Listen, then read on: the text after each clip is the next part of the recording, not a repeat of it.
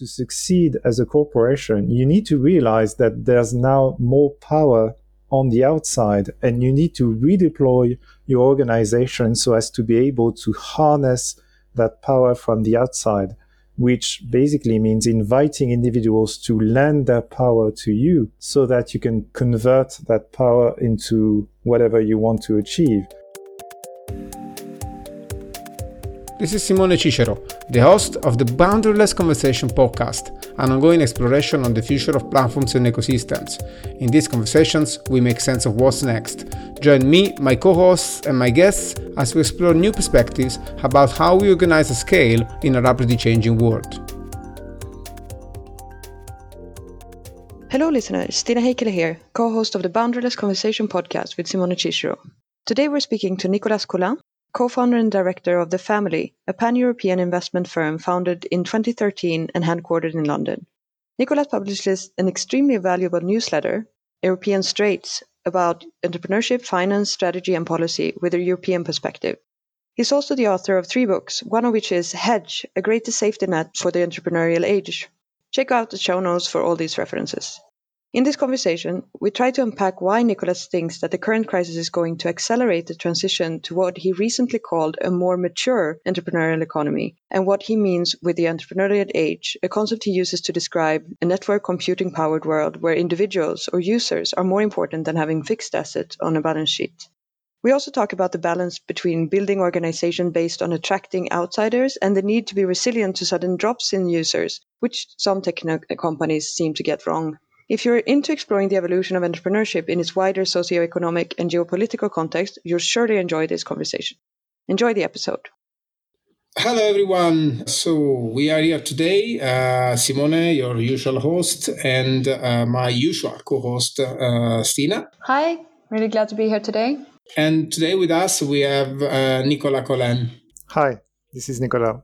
So, Nicola, uh, we are so enthusiastic to have you here today to uh, explore uh, the topic of entrepreneurship in, in a changing world, I would say, in a changing society, and uh, uh, always from our perspective of uh, you know exploring um, scalable organizations and, and large scale transformations.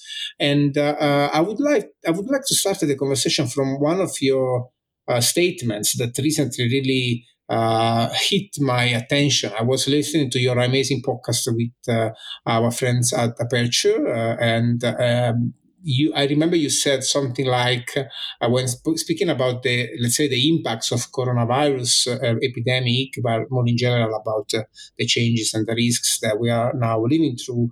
You said this crisis is going to accelerate the transition to a more mature entrepreneurial economy. And I'm really, really looking forward to unpack uh, this uh, sentence with you uh, today. So, where do, where should we start?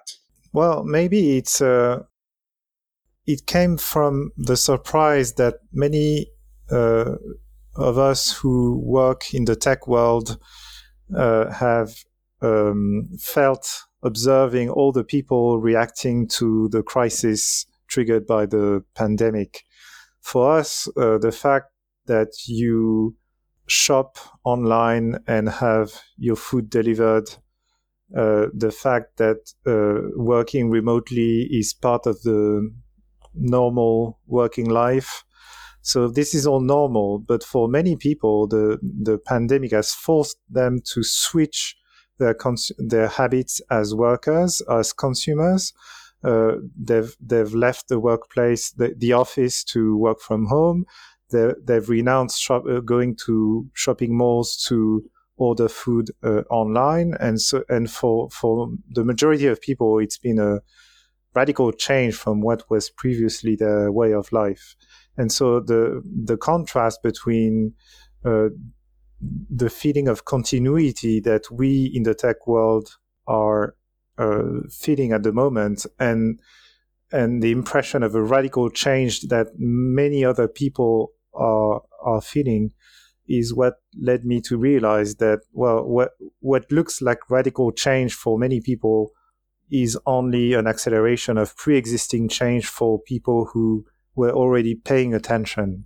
And uh, and um, do you uh, so, so I was really thrilled by your reference to entrepreneurship. So, um, for sure, I, I totally, um, I totally resonate with you when you say from the consumer's perspective, from the let's say the the, the, the perspective of uh, changing habits, um, to some extent it's real. Uh, we didn't really for us you know for many of us like for example myself i'm working from home since now uh, you know uh, so, so, many so many months so many years and uh, i didn't really change. But uh, from the perspective of entrepreneurship you, you really mentioned this idea that uh, we got to move into a, a, a more mature entrepreneurial economy.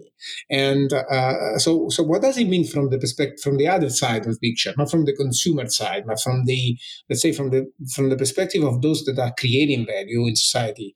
Uh, what were you referring to? Yes, so uh, I, I use this concept of the entrepreneurial age, which I borrowed from uh, Babak Nivi, who's an investor based in Silicon Valley and one of one of the co-founders of AngelList. Uh, and the entrepreneurial age, I think, is a term or an expression that makes it easy to describe everything that's going on at the moment. Um, so I, I, wrote this book like two years ago called Hedge, in which I was building on Carlota Perez's idea of the fifth technological revolution, and you might be familiar with Carlota's framework, but basically she, she reflects on 250 years of economic history and divides the period from the Industrial Revolution to today into five consecutive uh, technological revolutions, each leading to installing a new age which encompasses a new way of life, a new approach to production, to consumption, to work. Uh, and she gives a name to each of these ages. So the first is, well, the industrial revolution, but then comes the age of railways, uh, um, then comes the age of steel and heavy engineering, then comes the age of uh, the automobile and mass production. That's the 20th century. And then we're entering the fifth age in Carlota's framework, but she doesn't she she doesn't offer a name for for that fifth age. And so I've been reflecting on, you know, finding two words that best describe what's going on in the new digital age in, in the world of in today's world. And I was using a lot this expression of the age of computing and networks, because I think computing on one side and networks on the other side are um, are the two major um, um, technological bricks that explain the radical change that we're experiencing in the economy at the moment. Uh, but when you write a book or articles about that topic and you, you end up writing the age of computing and networks uh, several times a page, uh, it, it, it, it, starts to be a bit long and, and a bit boring. So I, I was on the hunt for shorter expression to describe the new age. And I decided to settle on, on this idea of the entrepreneurial age, uh, rooted in that article published in 2013 by, by, by Nivi. And um, the idea behind the entrepreneurial age is that because it's an economy that's uh, supported by computing and networks. So on one hand, you, there's this idea that there's more and more computing power disseminated uh, spread into the society. Like more and more individuals are empowered because they own computing devices such as computers, laptops, smartphones, uh, any other device. And those people are connected by networks. So it's either physical networks like telecommunication networks, or it's social networks like we all use the same applications, which uh, make it easy for, for us to interact. Uh, and what's interesting with this is that um, it explains the fact that entrepreneurs are taking charge. Because if the economy is driven by billions of individuals that are uh, empowered by computing and connected to one another thanks to networks, uh, it's an economy in which um, that multitude of individuals has more power than organizations. That's one thing. And the other, it's because it's uh, it's all about networks. Uh, networks come with radical instability. And so you, you have to be prepared in a more, in an economy driven by networks to go through many ups and downs, uh, and to renounce stability forever, basically. Uh, everything becomes radically uh, uncertain. Uh, and and there's widespread instability uh, across markets, industries, geographies, and so on. And and because of the radical uncertainty, uncertainty and because of the widespread instability that that characterize an economy driven by computing and networks, the only way to survive and to thrive in this economy is to become more entrepreneurial. That is, you need to be uh, paying a lot of attention to what individuals need. You need to be ready to, for uh, uh, experimenting at a very fast pace. You need to be ready to fail many times before you finally succeed. Uh, and so entrepreneurs are not only the vanguard during the revolution, they're also the perennial elite in this in the, in this new world that I think we have to uh, recognize as such. Um, and, and, this is why I, I, find that the, the idea of the entrepreneurial age fits uh, the reality of what we're witnessing so well. Mm-hmm. And uh, where are these instabilities coming from? It seems like you relate uh, uh, instabilities to uh, the properties uh, of um, complex systems that are heavily internet worked. No? So, so there is a technological uh, root to the instabilities you are talking about. But um, can, can you explain, maybe, can you expand a little bit better these uh, uh, radical and, and continuous uncertainty and instability that I, I completely share with you uh, in terms of understanding. But can you unpack it a little bit? Why do you see this happening? So, um, I, I, think many people are familiar with the, this idea of network effects, which uh, uh fueling uh, what economists called increasing returns to scale, which means that, uh, well, the the the the more growth you generate, the the faster the growth. And and and in markets ruled by increasing returns to scale, you usually end up with one or two companies dominating the market because they've been racing ahead quite early, and racing ahead has made it possible for them to unlock uh, the potential for accelerated growth while others other firms are lagging behind. So we've been familiar with this idea of increasing returns to scale fueled by network effects for longer than we had the internet. But before the internet, um, those network effects existed only in sectors uh, which were all about uh, network infrastructures. So that was typically telecommunications, but also uh, electricity um, or railways for instance. And, and because network effects tended to favor the, the, the company that was operating the largest network, well, it, it usually ended up with one company dominating the entire market, which in turn called for the government to uh, regulate that industry to prevent that dominant company from becoming a predator, predator for um, customers. So, but at the time, and the major difference between then and now was, is that back then the network effects were uh, related or driven by a physical infrastructure. And uh, the thing with a physical infrastructure that you operate as a company is that you own this infrastructure. Uh, it's uh, it appears on your balance sheet. There's a price attached to it, and if someone wants to take that infrastructure from you, it, uh, either it's another company that has to pay the price, or it's the government that comes with the power of, uh, you know, a regulator. But, uh, but, but those are exceptions, and, and, and, and the rule of the game is that you own the infrastructure, and so you benefit, you, you reap all the benefits from the network effects uh, driven by the infrastructure. Today, uh, I mentioned the fact that networks have been shifting from the physical layer to the social layer, which means that the, the largest and the most powerful networks in the economy today uh, uh, thanks to the internet, are networks formed by individuals using the same application. Uh, and so the nodes in the network are the individu- individuals rather than the the components of the infrastructure, like like was the case. Like, well, to make it short, it's not the train stations anymore; it's the individuals now. And so, and the difference between train stations or uh, you, you know nodes in a telecommunication network or uh, nuclear power plants and uh, individuals is that you can own the former as a company.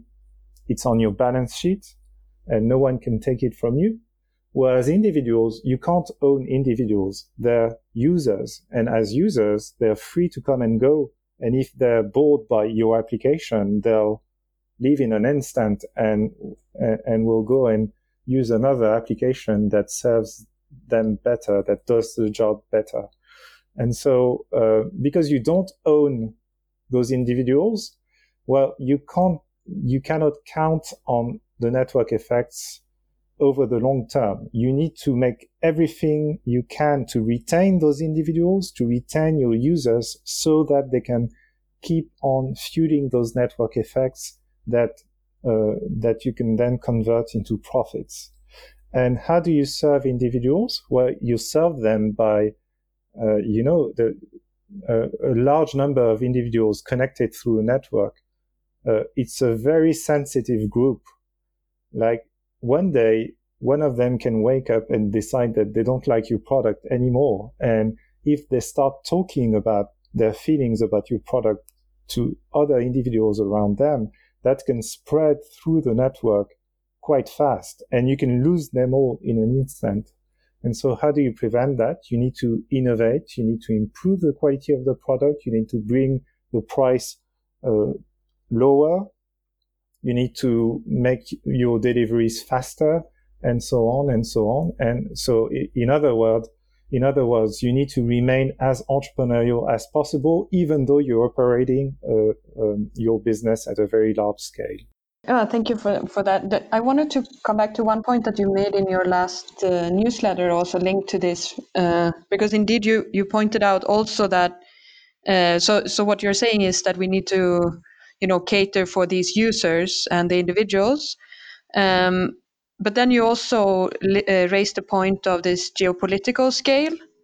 So how do you see that in in the risk landscape uh, nowadays? So while we have global businesses that cater for their users in sort of virtual virtual space, why is it important then to also take into account the geopolitical uh, climate and the local culture in the countries where you where you try to operate? So I think it's uh, it's very important for uh, various reasons. Uh, one reason is that um, so six years ago, it seems like a very long time ago, but Uber was still operating in China. And at that time, we all had the impression that Uber was going to become, to be to mobility what Google was to search. That is, the global giant that dominates the market and evicts every other challenger and makes it impossible to compete because of the the quality of their value proposition and and and the the attractiveness of their value proposition and and the power of their network effects. Um, the f- two years after that, uh, Uber was kicked out of China. They were bought out by Didi, uh, which is the local champion uh, in mobility in China. Then they were kicked out of Southeast Asia. They had they sold their entire operation to Grab, and then they started to be uh, confronted with very tough competition on markets as diverse as Latin America, Russia, and more and more uh, Europe, and even at home with the revival of Lyft uh, starting in 2017. And so from 2014, six years ago, to today, we've been realizing that uh, it's not because you're a tech company that you will own the entire market at a global scale. There are more and more sectors in which uh, the need to invest in tangible assets or the need to comply with local regulations will, will lead to will make it much harder for a company to to, to take most of the market uh, and will force even the strongest companies to make room for competition for competitors. Uh, so, so I think now the lesson has been drawn by people building tech companies. They realize that every country is different because the more you serve consume well consumers are different because they belong to a different culture they speak a different language the regulatory landscape is different because every country has their own approach to regulating industries such as financial services healthcare mobility uh, education and many others. And and suddenly I think we've been realizing, we've all been realizing that uh, there's there's no such thing as um, global tech company, uh, except for a few exceptions like Google in search, maybe Netflix in entertainment, uh, and and a few others. But uh, even they're very large and present in on uh, in many geographies, those companies are not operating in China anyway. So that's a big chunk of the global market that uh, eludes them. So what I think the lesson here is is that we've we've we we've lived with an illusion that digital markets will be global uh, will always be global and now we're realizing that those markets are regional, regi- regional or even national. Uh, and um, and I think we we are, we are witnessing the beginning of companies adapting their strategy to this new understanding of what it's about to compete uh, across several geographies uh, in the digital economy. So um, sorry, that's a long answer, but um, um, I think it will become even more difficult in the future to to expand uh, your business across borders for many reasons. First, because the world is fragmenting. Less and there are less and less uh, trade agreements that are negotiated between countries, which makes it more difficult for companies to expand their business across borders, including for digital uh, businesses. Um, the European Union is fragmenting, with the UK soon leaving, I, I guess, the, the, European Union. So that will come with more regulatory, uh, with more fragmentation from a regulatory perspective, and um, more difficulties for business to expand across Europe, especially if they're headquartered in London. Uh, and then um, uh, another thing is that the pandemic leads to governments becoming stronger because confronted with the pandemic, we all turn to our governments to ask for help, to command, to, to, because we expect support from them. We expect them to take charge in fighting the pandemic. And I think after the crisis, when, when uh, the pandemic is finally um, over and the economy starts to recover, we'll end up with governments that have become stronger and more present in the economy because of the pandemic. And those governments will have many ideas when it comes to regulating different industries in which tech companies are, uh, uh, are trying to enter. And that will lead to even more fragmentation from a regulatory perspective. And so I think, um, well, tech leaders need to be prepared to reflect on that. Uh, we, uh, we've, we, we're past the time when it was possible to expect that your initial success on the US market was enough to provide you with the capital, credibility, velocity to expand uh, in Western Europe. Now it's two very different games.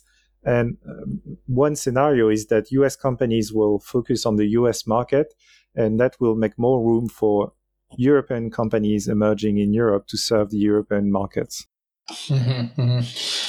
So I, I, want to unpack uh, this in a couple of points that I want to share with you as a further uh, uh, step for the conversation. And uh, so, so you, you spoke about a lot about tech companies, and uh, my um, my understanding is uh, that to some extent, the technology and organizing at the moment, and this is also a premise of our work, I believe, with platform thinking, it cannot be untangled anymore so when you talk about technology, essentially, and, and, when you talk about organization, you are talking about the same thing. So, so the you know organizing is a technique, and technologies are techniques, and to some extent, from, the from the perspective of human uh, development, we are talking about the same thing. So that's the first point I would like to share with you and see what you think. And secondly, uh, the point that you raised about uh, regionalization and uh, nationalization in general, I, was listening to this podcast with um, uh, with uh, Balaji Srinivasan a few days ago, and uh, and this is a point that also came from another guest that we had on the podcast before, John Robb. Uh, so the question is that we are seeing these uh, polarization between what uh, Srinivasan calls uh, national, nationalism versus uh, rationalism.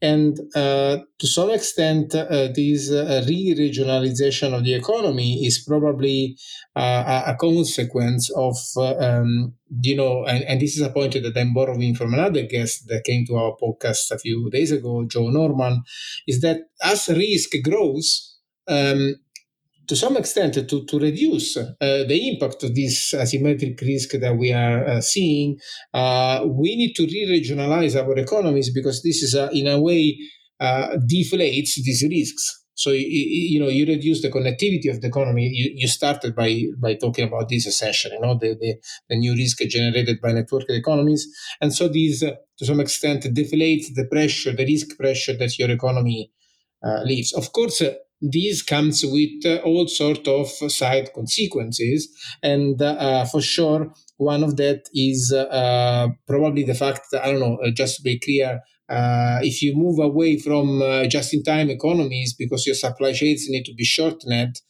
then you need to invest some of your money and energy maybe not in efficiencies but in redundancies. So maybe your experience economy gets a hit so all this narrative of uh, you know uh, experiences uh, will need to be recasted into a narrative of healthcare, for example, no, with with the pandemic. So to some extent, and and, and a, a summary, you know, my question is. Um, to what extent what we are witnessing is uh, the start of uh, uh, when you say more mature economy of entrepreneurship is it possibly something that starts to be a little bit postmodern or, or meta modern, as somebody calls it? But uh, to some extent, are we overcoming this modernity and progress narrative to enter a new age? So, um, well, uh, L- like many people, I use the term tech company because it's a convenient term to describe every company that's somehow pulling the lever of using the internet to make things better, differently, uh, faster or cheaper, uh, whatever. And um, but tech companies come in different flavors, if you if you'd like.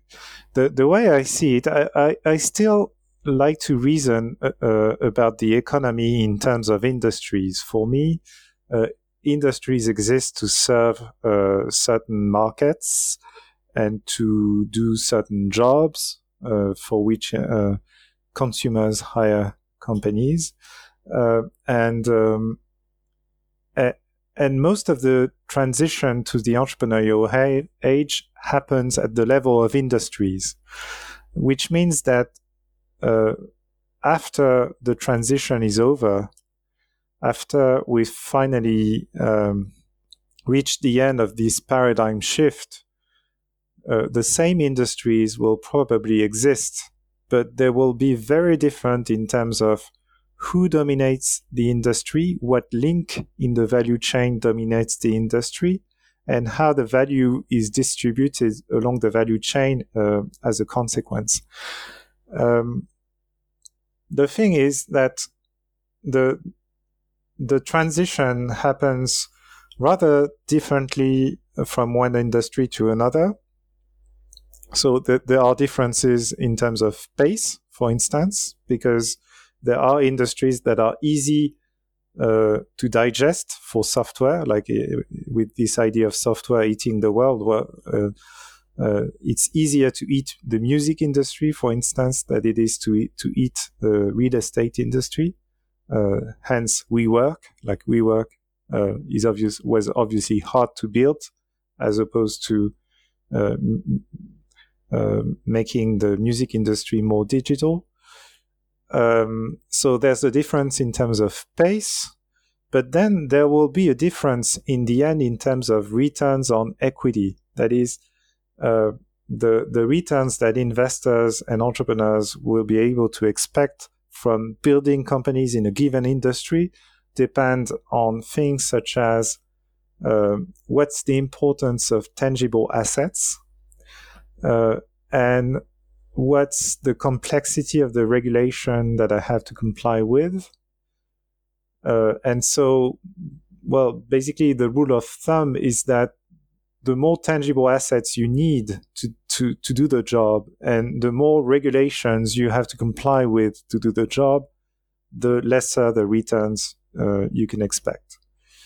And um, and so that explains, uh, I think, the fact that it, it will, we can still talk about tech companies, but a tech company in real estate will be actually very different from a tech company in, in, the, in music or uh, advertising because the presence of digital uh, of tangible assets in real estate and the fact that it's a highly fragmented and regulated market will make it more difficult for those companies to generate returns and so uh, they, they won't be able to count on those exponential growth curves uh, comparable to those uh, once uh, enjoyed by the likes of Google or Facebook. So that's one difference. It will be all tech companies, but with very different profiles uh, when it comes to returns. And just like in the 20th century, every industry was dominated by companies uh, applying the recipe of mass production, but it worked more or less well depending on the industry. It worked perfectly for building cars. It worked uh, less well for you know operating restaurants, for instance, because restaurants are hard to manage scientifically. Basically, that's that's the thing. So uh, that's to to answer the the question on tech companies. As for the supply chains and um, you know, make, making them shorter uh, because the economy is fragmenting. Well, it's true that if your supply chain is not connected to the rest of the world, then you're less exposed to the ups and downs that can be triggered elsewhere in the world with uh, propagation through the network. Um, an interesting comparable for that is the financial services industry. It's precisely because finance became the first networked industry that became global, uh, that the, the, the worst um, crises rooted in instability uh, were born in finance, uh, including the 2008 crisis. Uh, and that's typical of an economy that's global, that's that, in which players operate at a very large scale, but that's uh, driven by network dynamics. Uh, it, it, it's enough to have a you know a small problem at the margin for it to propagate uh, uh, throughout the network and to turn into a very big problem that everyone has to deal with. That's typical of networked economies. Uh, so what happened in finance could very well happen now in every other industry if they all become networked and global. And so the fact that they in fact are, are not that global. Uh, that fragmentation is at work, forcing companies to focus on a regional market or a national market. It's a good thing in terms of instability. It prevents uh, the instability that's characteristic of global supply chains uh, in a networked economy again. Uh, on the other hand, it will lead to less competition, which will contribute to reinforce the position of dominant players at the expense of the consumer's interest. Uh, it, it, it's always been the trade-off. Like if you want longer supply chains in the consumer goods industry, uh, it prevents uh, sh- shortages and it it prevents inflation as well. Uh, if you shorten the supply chain, then you're not as dependent on you know some pandemic appearing in China, but you become exposed to the risk of inflation because once consumers, for any reason, decide to consume more of your product, your supply chain, if it's shorter, might not be able to follow up. That's exactly one of the points that uh, that I wanted to to raise. And also, so this idea that uh, um, in this transition, um, you know, the question would be, first of all, uh, what new constituents do you see uh, becoming uh, the constituents of organizing? So, for example, talking about I don't know uh, citizens or governments uh, versus traditional corporations. And um, what are the impacts instead in the corporations that now are multinational corporations and probably we need to to some extent adopt the organizational models that are radically different, that maybe scale differently through the world. You know, they, they tend to scale across instead of scaling up, instead of uh, bureaucratizing and industrializing. Uh, so the question will be again, what are the new constituents that you see emerging, and what are the new shapes, new organizational uh, shapes, and the role that maybe entrepreneurship plays inside those organizations? Uh, so, for example, we, we're looking, we're working with this Chinese company called Haier that has this structure based on micro enterprises that are uh, pretty much, uh, you know, in a group of 80,000, they have 4,000 of them. Um, so do you see this as a pattern? What is the future, essentially, in your point of view, of the what is the future shape of the corporation? And on the other hand, what new forms of organizing and new constituents might emerge in this uh, uh, transition towards a more uh, regionalized and di- diverse and different uh, world of entrepreneurship? So, um, yes, good question. And there are several ideas that came to mind when you were asking it. Um, so, the first idea is that, again, if you come back to the nature of today's economy, an economy that's driven by computing and networks, uh, the, the the law that you need to keep in mind if you want to under, understand everything that's happening around you is the following: there's now more power outside than inside organizations. That's the key to understanding everything. Uh, it explains the weakening of traditional top-down command and control uh, bureaucratic organizations. It explains the lack of trust that citizens express towards governments. It explains many things. And it's a radical change as compared to what existed in the 20th century. In the 20th century, uh, power was concentrated within organizations and, and the most powerful players in the world were the largest organizations and uh, chief executives were measuring their strength as compared to their um, counterparts in terms of how many employees um, employees do I have in, uh, under my authority, and how ma- how, how many assets do, do, do I have um, tied up uh, on my balance sheet. Um, and, and, the more assets and the more employees you had, the more powerful your organization was. But today, uh, the situation is very different. Uh, I think you can you can build up as many employees and assets as you can, you will still be weaker than the multitude of individuals connected through networks. And so the corporations that will end up winning this game, it doesn't mean that corporations become irrelevant.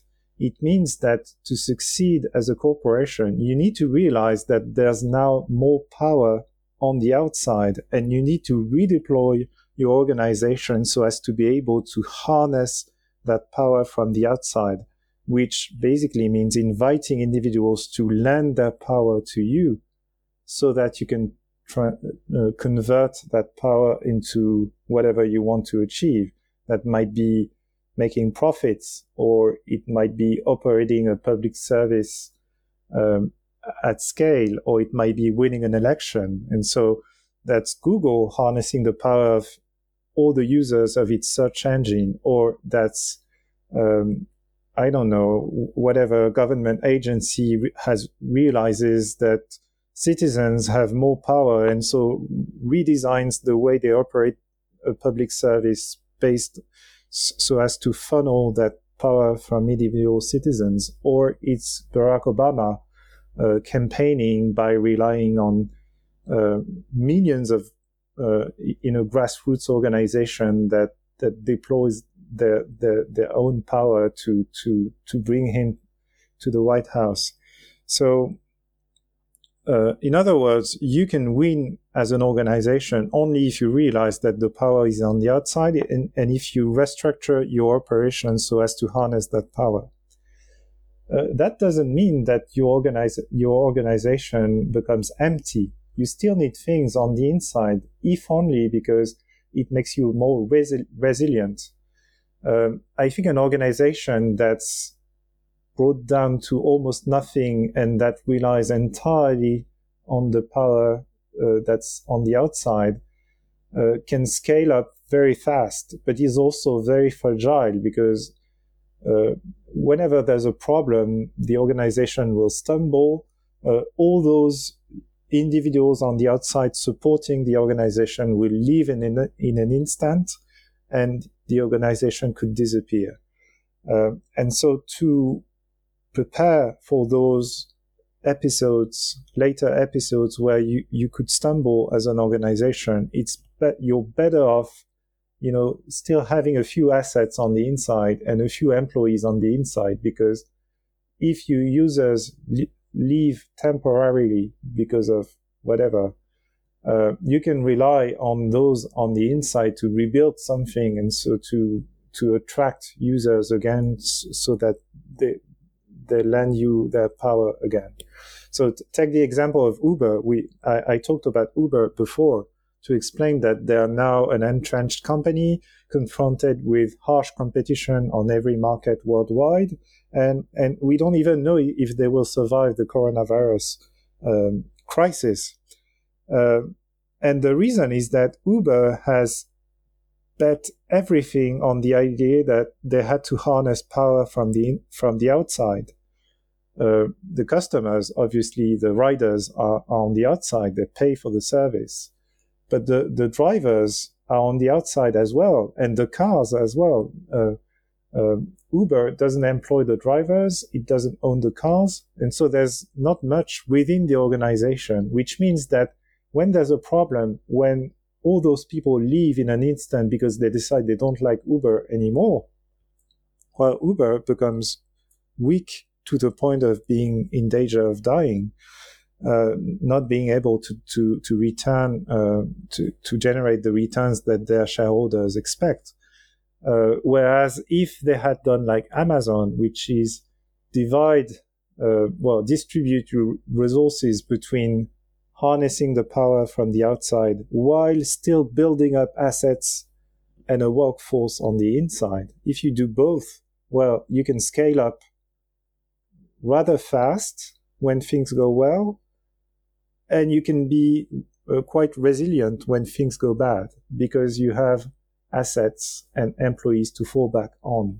And so I think corporations in the future will realize that they need to reach that balance between, you know, uh, having resources on the inside, but still um, harnessing the power uh, of individuals on the outside. Yeah, totally. I uh, I was reflecting why while you were talking. So it seems like there needs to be some core um, in the organization that is able to work to attract the out- surrounding ecosystem. Let's say. Mm-hmm. Yes. Um, so what do you think? what what is needed for these employees or for these core insiders to to stick around? Um, well, I uh, I think um, I think employees are simple people. They want stability, predictability.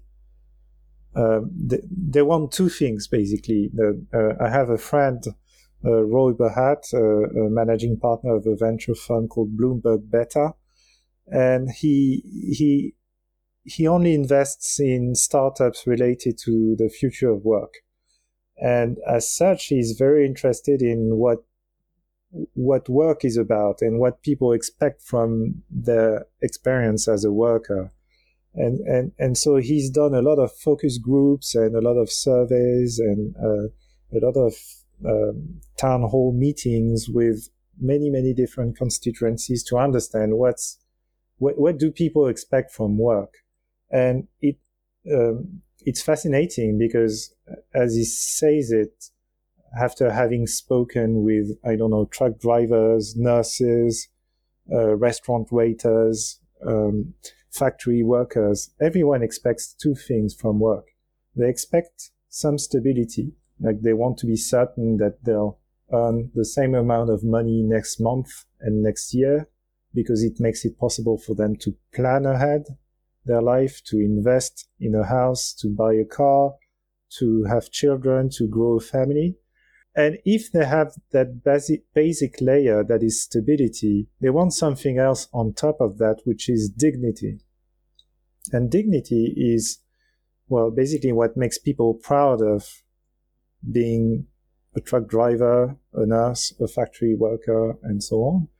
And, and dignity, as you see, is, is not the same as uh, earning a lot of money. You can earn not that much money, but have that feeling of dignity in your work because uh, what you do is rewarded by not only your manager but your colleagues and your friends and your family and the different stakeholders that are around the the, the, the organization that employs you and so and a, a, a, large a very important dimension of the crisis of the crisis that's currently going on in the world of work is that many people have stability without the dignity, and some people have the dignity without the stability. Uh, that we, we've seen that during the pandemic with the so-called essential workers, with everyone realizing that, oh, those people are very important, but um, we all know that there's a dignity attached to being a nurse because you you actually save people, uh, save lives. Uh, and and we, we saw that even more during the pandemic. But those people don't have the stability because their working conditions are terrible and uh, uh, and, and and they don't earn uh, that much money. So you, you retain people by providing them with those two things: uh, stability, dignity. Okay, so my, my, my, question would be more about, uh, um, I would say, the impact that uh, that um, that you see. Um, you, you, know, you, you spoke about, uh, you know, uh, insiders in terms of your workers, essentially. But uh, I'm thinking more about the entrepreneurs that are needed inside uh, the organization. So somebody that essentially could be well enterprising outside of the organization uh, and uh, uh, maybe the organization of the future wants to keep entrepreneurs inside. So, so the question would be, uh, how do you how do you craft an organization that uh, it's able to become the space for enterprising? What kind of uh, support you you give to the entrepreneurs inside your organization so that they stay inside and feel like belonging to something bigger than just you know uh, uh, creating, creating a startup. You're also pretty much an expert of the startup world, and uh, it seems like that what we are seeing now it's uh, this kind of clash, you know, between uh, a new world that wants to come up and, and the old world that, that to some extent doesn't want to die. Uh, so, so my question is really how does the industrial organization evolve in this process? How does it changes? how does it change to fit with the new world that is emerging? So uh, that's a good question, but a tough one. Um, when I speak about the the idea of the entrepreneurial age, it's not. Uh, I, I, always hear a lot of pushback on that idea because people expect that the entrepreneurial age uh, uh, describes um, a society in which everyone is an entrepreneur. Uh, but in fact, the entrepreneurial age is not um, a society in which everyone is an entrepreneur. It's a, it's a society in which organizations, well, um, businesses compete on their entrepreneurial capability. That is the ability to listen to customers, uh, to to make the most of the current state of technology, to improve the quality of the product, to make a lot of trials, uh, uh, uh to be ready to fail many times, to learn from feedback loops and so on. So it's a mindset that can be widespread within a, a, a, an organization. Uh, the entrepreneur is not is not only the one at the helm of the organization. It can be everyone in the organization sharing that mindset and making the organization move forward uh, uh, in this entrepreneurial approach. Uh, with this entrepreneurial approach, uh, I think a key factor in making people more entrepreneurial within your organization is to connect them to the outside. Uh, and and in fact, uh, it's actually very hard uh, because uh, well, most organizations in the past have been designed under the principle that only the head speaks to the outside, whereas everyone else uh, either doesn't interact with the outside at all or interacts only following a, a certain script which uh, deprives the, them from any spontaneity and and any ability to inspire trust.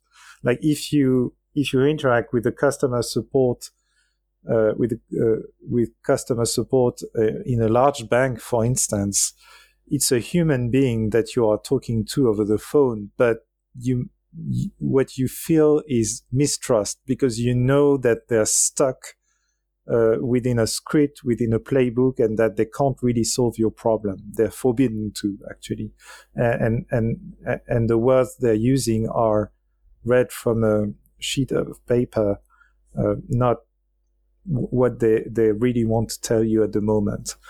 Uh, so, a big challenge for legacy organizations is to provide the freedom f- uh, for the employees to interact with the outside and to interact with the outside as themselves with their own words. Uh, uh, usually good words for the company and uh, align with the interests of the business, but sometimes like you can have uh, bad things happening because people will use the wrong words or make mistakes or speak ill of someone else or you don't know. That there have been already so many accidents of you know employees uh, uh, taking charge of interactions with the outside and making blunders.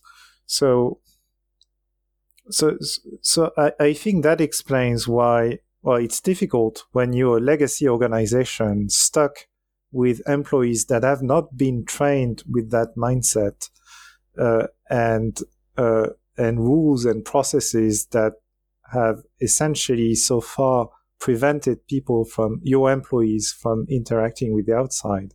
That's very hard to transform and to become more open and more sensitive and more sincere um, in in your interactions with the outside. Whereas if you're a new company that's been that's been built with that mindset from the onset, then you can hire the right people.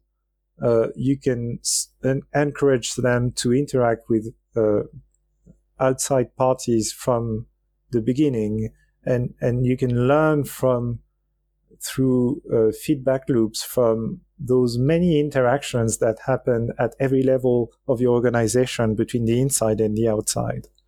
And so you, you can find many examples of tech startups that have been designed as such and that are stronger as a result. But you can also find examples of uh, previously um, uh, organizations that previously were startups that have now become large tech companies uh, listed on um, and bound by being a listed company uh, by so many rules that it becomes impossible for uh, for those organizations to interact with the outside. Look at Google, who who's going through a never-ending crisis uh, uh, uh, triggered by the conflict between their values that like the don't be evil and the openness that they want to cultivate on the inside and the fact that it has led so many employees to voice their anger toward the company on the outside, which has created a backlash and so on. And so they've been forced to clamp down on that and, and to become more of a traditional organization, one that is so controlling and so closed that, well, they'll make uh, mistakes as a result because they'll become more cut off, less sensitive to the outside, and we um, that will destroy value. Mm-hmm. But is there a synthesis that um, that you can see uh, between these? Um, uh, you, you know, you used also this idea of Darwinian uh, economics, if I'm not wrong, uh, recently. And uh, is there a synthesis between this brutality that you mentioned and um, more, I would say, um, generative idea of organization?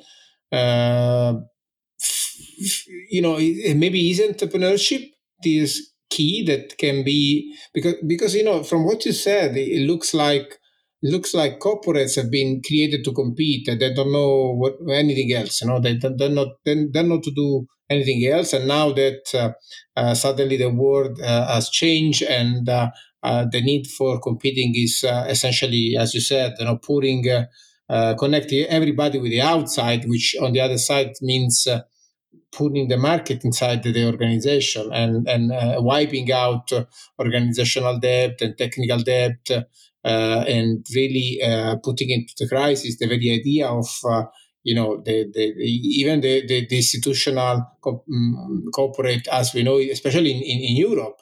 So, so, the question would be is there a, some kind of way to transcend the idea of cooperation uh, through entrepreneurship and make it ready to to really become a generative player of the entrepreneurial age? Well, um, I think, well, I'd say that I'm a realist. Um, so I'm 43 years old, and so I, am making the jokes, the joke uh, quite often these days that uh, it's only very recently, after 43 years old, after after 43 years, that I finally understood what capitalism is about. And I understood that by reading a short text um, a few months ago by uh, Fernand Braudel, who's a famous French historian, uh, famous notably for having written a very long and uh, in-depth uh, history of capitalism, and um, and Braudel uh, quite unexpectedly makes the difference between two things that he demonstrates are very different. One is the market economy, and the other is capitalism. Uh, and so it, it's a bit disconcerting because we've all been used to, con- to, confuse the two concepts. Like for us, there's no capitalism without, without a market and, and the market is obviously dominated by capitalist organizations. But in fact, uh, those two worlds are very different. The world of the market economy is the world of merchants. That is, I buy something and then I uh, I add a markup and then I I, I sell uh, that thing for a slightly higher price and and the difference is mine and and and that's it. And it's not very scalable because you never generate uh, margins high enough to be able to reinvest uh, and, and, so you you're only as good as uh, the quality of the relationship that you can entertain with your suppliers on one side and your customers on the other, and and, and so uh, and that makes it very difficult to scale up. Uh, on the other side are the capitalists, and the capitalists are those that realize that uh, that are obsessed, if you will, by the idea of scaling because they they they um, what what they're doing so well at a small scale, they want to do at a larger scale.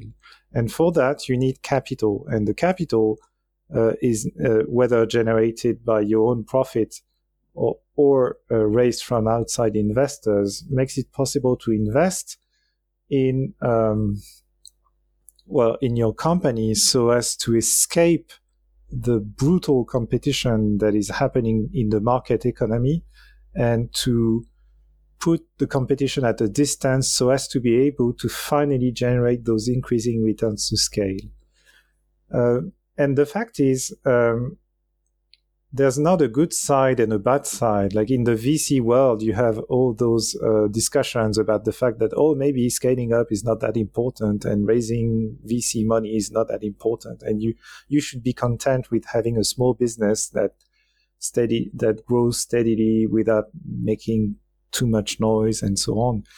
That's perfectly fine. But if you do that, you're part of the market economy. If you want to build an empire, you switch sides and you become part of the of the world of capitalism, which is a very different game, uh, uh and it's a game that's about the pursuit of increasing returns to scale because those returns will make it possible for you to race ahead of the competition and to retain a part of the value you create so as to reinvest it or distribute it to someone else.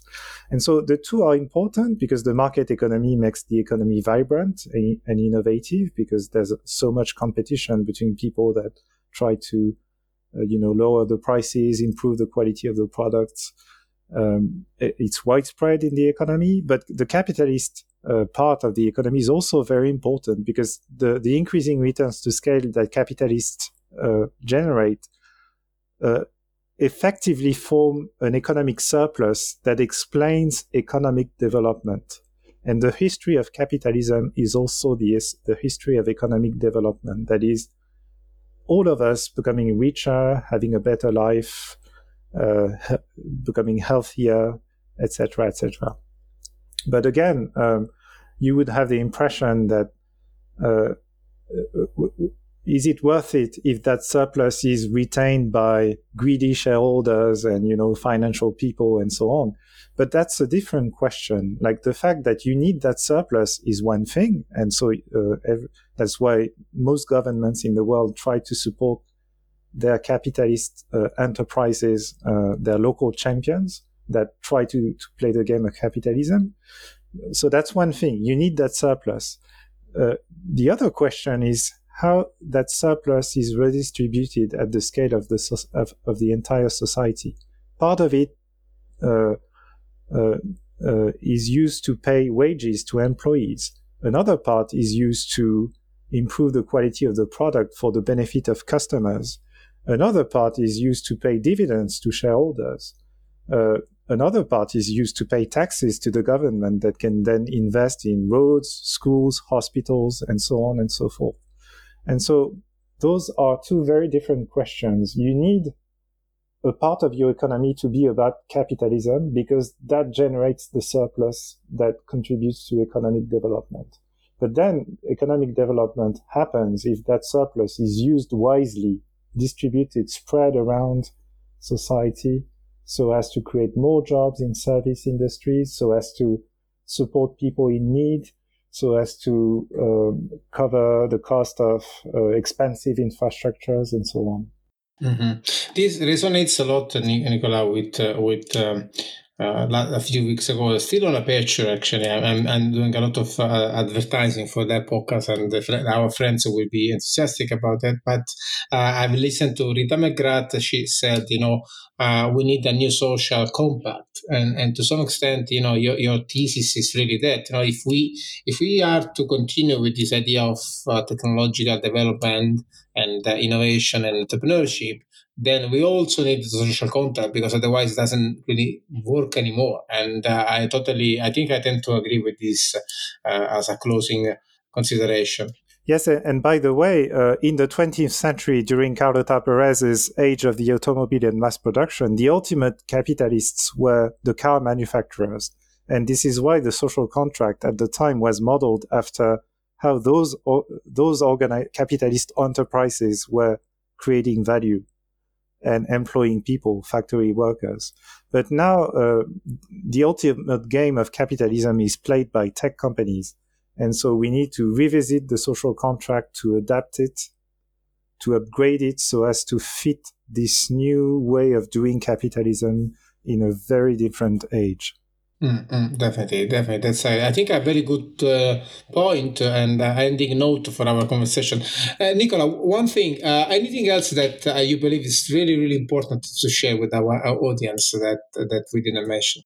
Well, maybe just in conclusion, I think one of the message I, I, I try to stress is that the world is fragmenting at at an accelerated pace, which means that Europe will soon be on their uh, will soon be on our own, uh, as opposed to forming that Western bloc with the US.